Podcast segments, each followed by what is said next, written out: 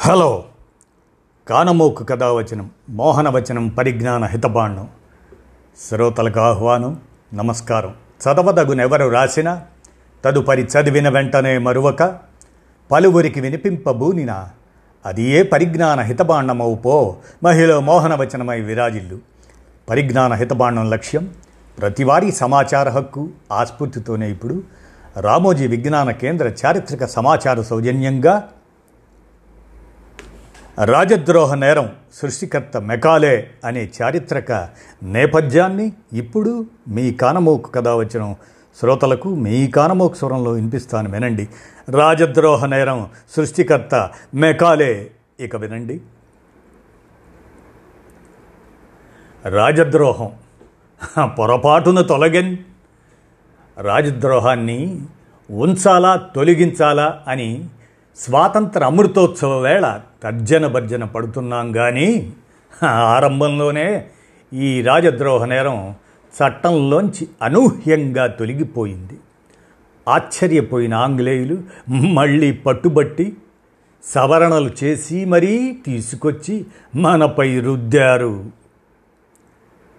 ఆంగ్లేయ విద్యా విధానాన్ని మనపై రుద్దిన లార్డ్ థామస్ బ్యాబింగ్టన్ మెకాలే ఆయనే భారత శిక్షా స్మృతిని కూడా రూపొందించాడు. వ్యాపారం పేరిట వచ్చి పాలన పగ్గాలు చేపట్టిన ఈస్ట్ ఇండియా కంపెనీకి భారత్లోని భౌగోళిక వైవిధ్యం ఇబ్బందికరంగా మారింది. ముఖ్యంగా శాంతి భద్రతలు నేరాలు శిక్షల విషయంలో ఏకరూపత ఉండాలని భావించింది. ఇందుకోసం ఈస్ట్ ఇండియా కంపెనీ పద్దెనిమిది వందల ముప్పై మూడు బ్రిటిష్ పార్లమెంట్ చార్టర్ యాక్ట్ ఆధారంగా భారత్లో తొలి న్యాయ కమిషన్ ఏర్పాటు చేసింది. దీని బాధ్యతలను అవివాహితుడైన లార్డ్ మెకాలే ఆయనకు అప్పగించింది. ఆనాటి British parliament.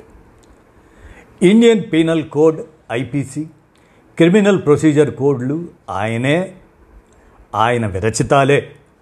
పద్దెనిమిది వందల ముప్పై ఏడులోనే మెకాలే ముసాయిదా సిద్ధం చేసిన అవి పద్దెనిమిది వందల అరవై అరవై ఒకటి సంవత్సరాల మధ్య కానీ చట్టంగా మారలేదు. మెకాలే రూపొందించిన భారత శిక్షా స్మృతి పద్దెనిమిది వందల ముప్పై ఏడు ముసాయిదాలోని నూట పదమూడవ సెక్షన్ ప్రస్తుతం వివాదం నడుస్తున్న IPC one twenty four A రాజద్రోహ నిబంధనకు ప్రతిరూపమే. నూట పదమూడవ సెక్షన్ కింద రాజద్రోహ నేరానికి పాల్పడ్డట్టు తేలిన వారికి జీవిత ఖైదు విధించాలని మెకాలే సిఫార్సు చేశాడు. అయితే తర్వాత వచ్చిన లా కమిషన్ ఈ శిక్షను సవరించాలని సూచించింది. ఇంగ్లండ్లో అప్పటికి రాజద్రోహ నేరానికి గరిష్టంగా మూడేళ్ళు శిక్ష విధించేవారు. భారత్లో ఐదేళ్ళు విధించాలని రెండవ న్యాయ కమిషన్ సిఫార్సు చేసింది. ఈ సిఫార్సుల సంగతి ఎలా ఉన్నా పద్దెనిమిది వందల అరవైలో ఐపీసీని అమల్లోకి తెచ్చే సమయానికి రాజద్రోహ నేరం అందులోంచి మాయమయ్యింది నేర శిక్షా స్మృతిలో మెకాలే సూచించిన రాజద్రోహం ఎక్కడా లేదు. ఇది అందరినీ ఆశ్చర్యపరిచింది. ఈస్ట్ ఇండియా కంపెనీ పోయి పాలన పగ్గాలు చేపట్టిన బ్రిటిష్ సర్కారు ఇంత ఉదారంగా మారిందా అని అనుకున్నవారు లేకపోలేదు. బయట ఎంత ఆశ్చర్యం వ్యక్తమైందో ఆంగ్లేయ సర్కారులోనూ అంతే ఆశ్చర్యం. రాజద్రోహ నేరం ఎటుపోయింది ఎలా మాయమైంది? అని తర్జన భర్జన పడ్డారు. చివరకు పొరపాటున నూట పదమూడు సెక్షన్ తొలగిపోయిందని గుర్తించారు. కమిటీ తొందరపాటు కారణంగా దీన్ని చేర్చలేకపోయాము అని ఆంగ్లేయ అధికారులు అంగీకరించారు. ఫలితంగా పద్దెనిమిది వందల డెబ్భై ప్రత్యేక చట్టం ద్వారా ఐపీసీకి సవరణ తీసుకొచ్చి one twenty four A section కింద ఈ రాజద్రోహాన్ని చేర్చారు. ఒకవేళ ఈ సెక్షన్ లేకుంటే రాజద్రోహ నేరానికి గాను ఇంగ్లండ్లోని ఇతర చట్టాల కింద మరింత కఠిన శిక్ష విధించే అవకాశం ఉంటుందని ఆ ప్రమాదం నుంచి వన్ ట్వంటీ ఫోర్ ఏ కాపాడుతుందని ఆంగ్లేయ సర్కారు సమర్థించుకుంది. భావ ప్రకటన స్వేచ్ఛకు ఈ వన్ ట్వంటీ ఫోర్ ఏ ఉపయోగపడుతుందని వాదించింది. ప్రభుత్వానికి బద్ధులై విశ్వాసపాత్రులై ఉన్నంత వరకు ఎవరైనా తమ గళం వినిపించడానికి ఎలాంటి ఇబ్బంది లేదని స్పష్టం చేసింది. ఆ తర్వాత జాతీయోద్యమం తీరు మారిన కొద్దీ రాజకీయ అసమ్మతిని అణిచివేయడానికి వీలుగా ఈ one twenty four A I సెక్షన్కు మార్పులు చేర్పులు చేస్తూ వెళ్ళింది ఆంగ్లేయ సర్కారు.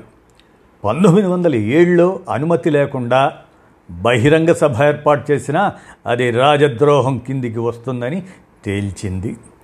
తిలక్ గాంధీయులపైనే కాకుండా అనేక మంది సామాన్యులపై రాజద్రోహ నేరం మోపి సతాయించింది.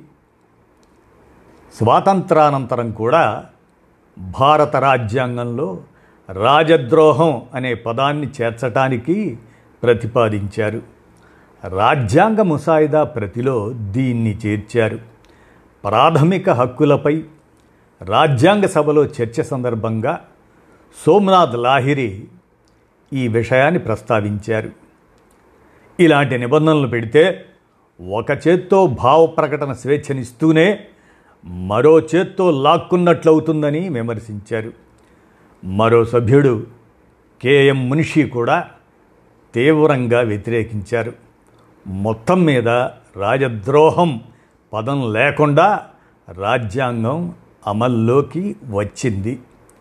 స్వాతంత్రానంతరం నేర శిక్షా స్మృతిలోని వన్ ట్వంటీ ఫోర్ ఏ సెక్షన్ను తొలగించాలని ప్రధాని నెహ్రూ సహా నాయకులంతా కోరారు.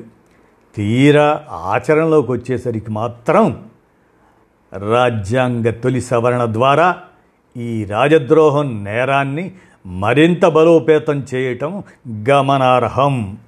ఇదండి రాజద్రోహ నేరం సృష్టికర్త మెకాలే అనే చారిత్రక నేపథ్యాన్ని మీ కానమోకు కథ వచ్చిన శ్రోతలకు మీ కానమోకు స్వరంలో వినిపించడానికి రామోజీ విజ్ఞాన కేంద్ర చారిత్రక సమాచార సౌజన్యాన్ని పురస్కరించుకొని వినిపించాను. విన్నారుగా? ధన్యవాదాలు.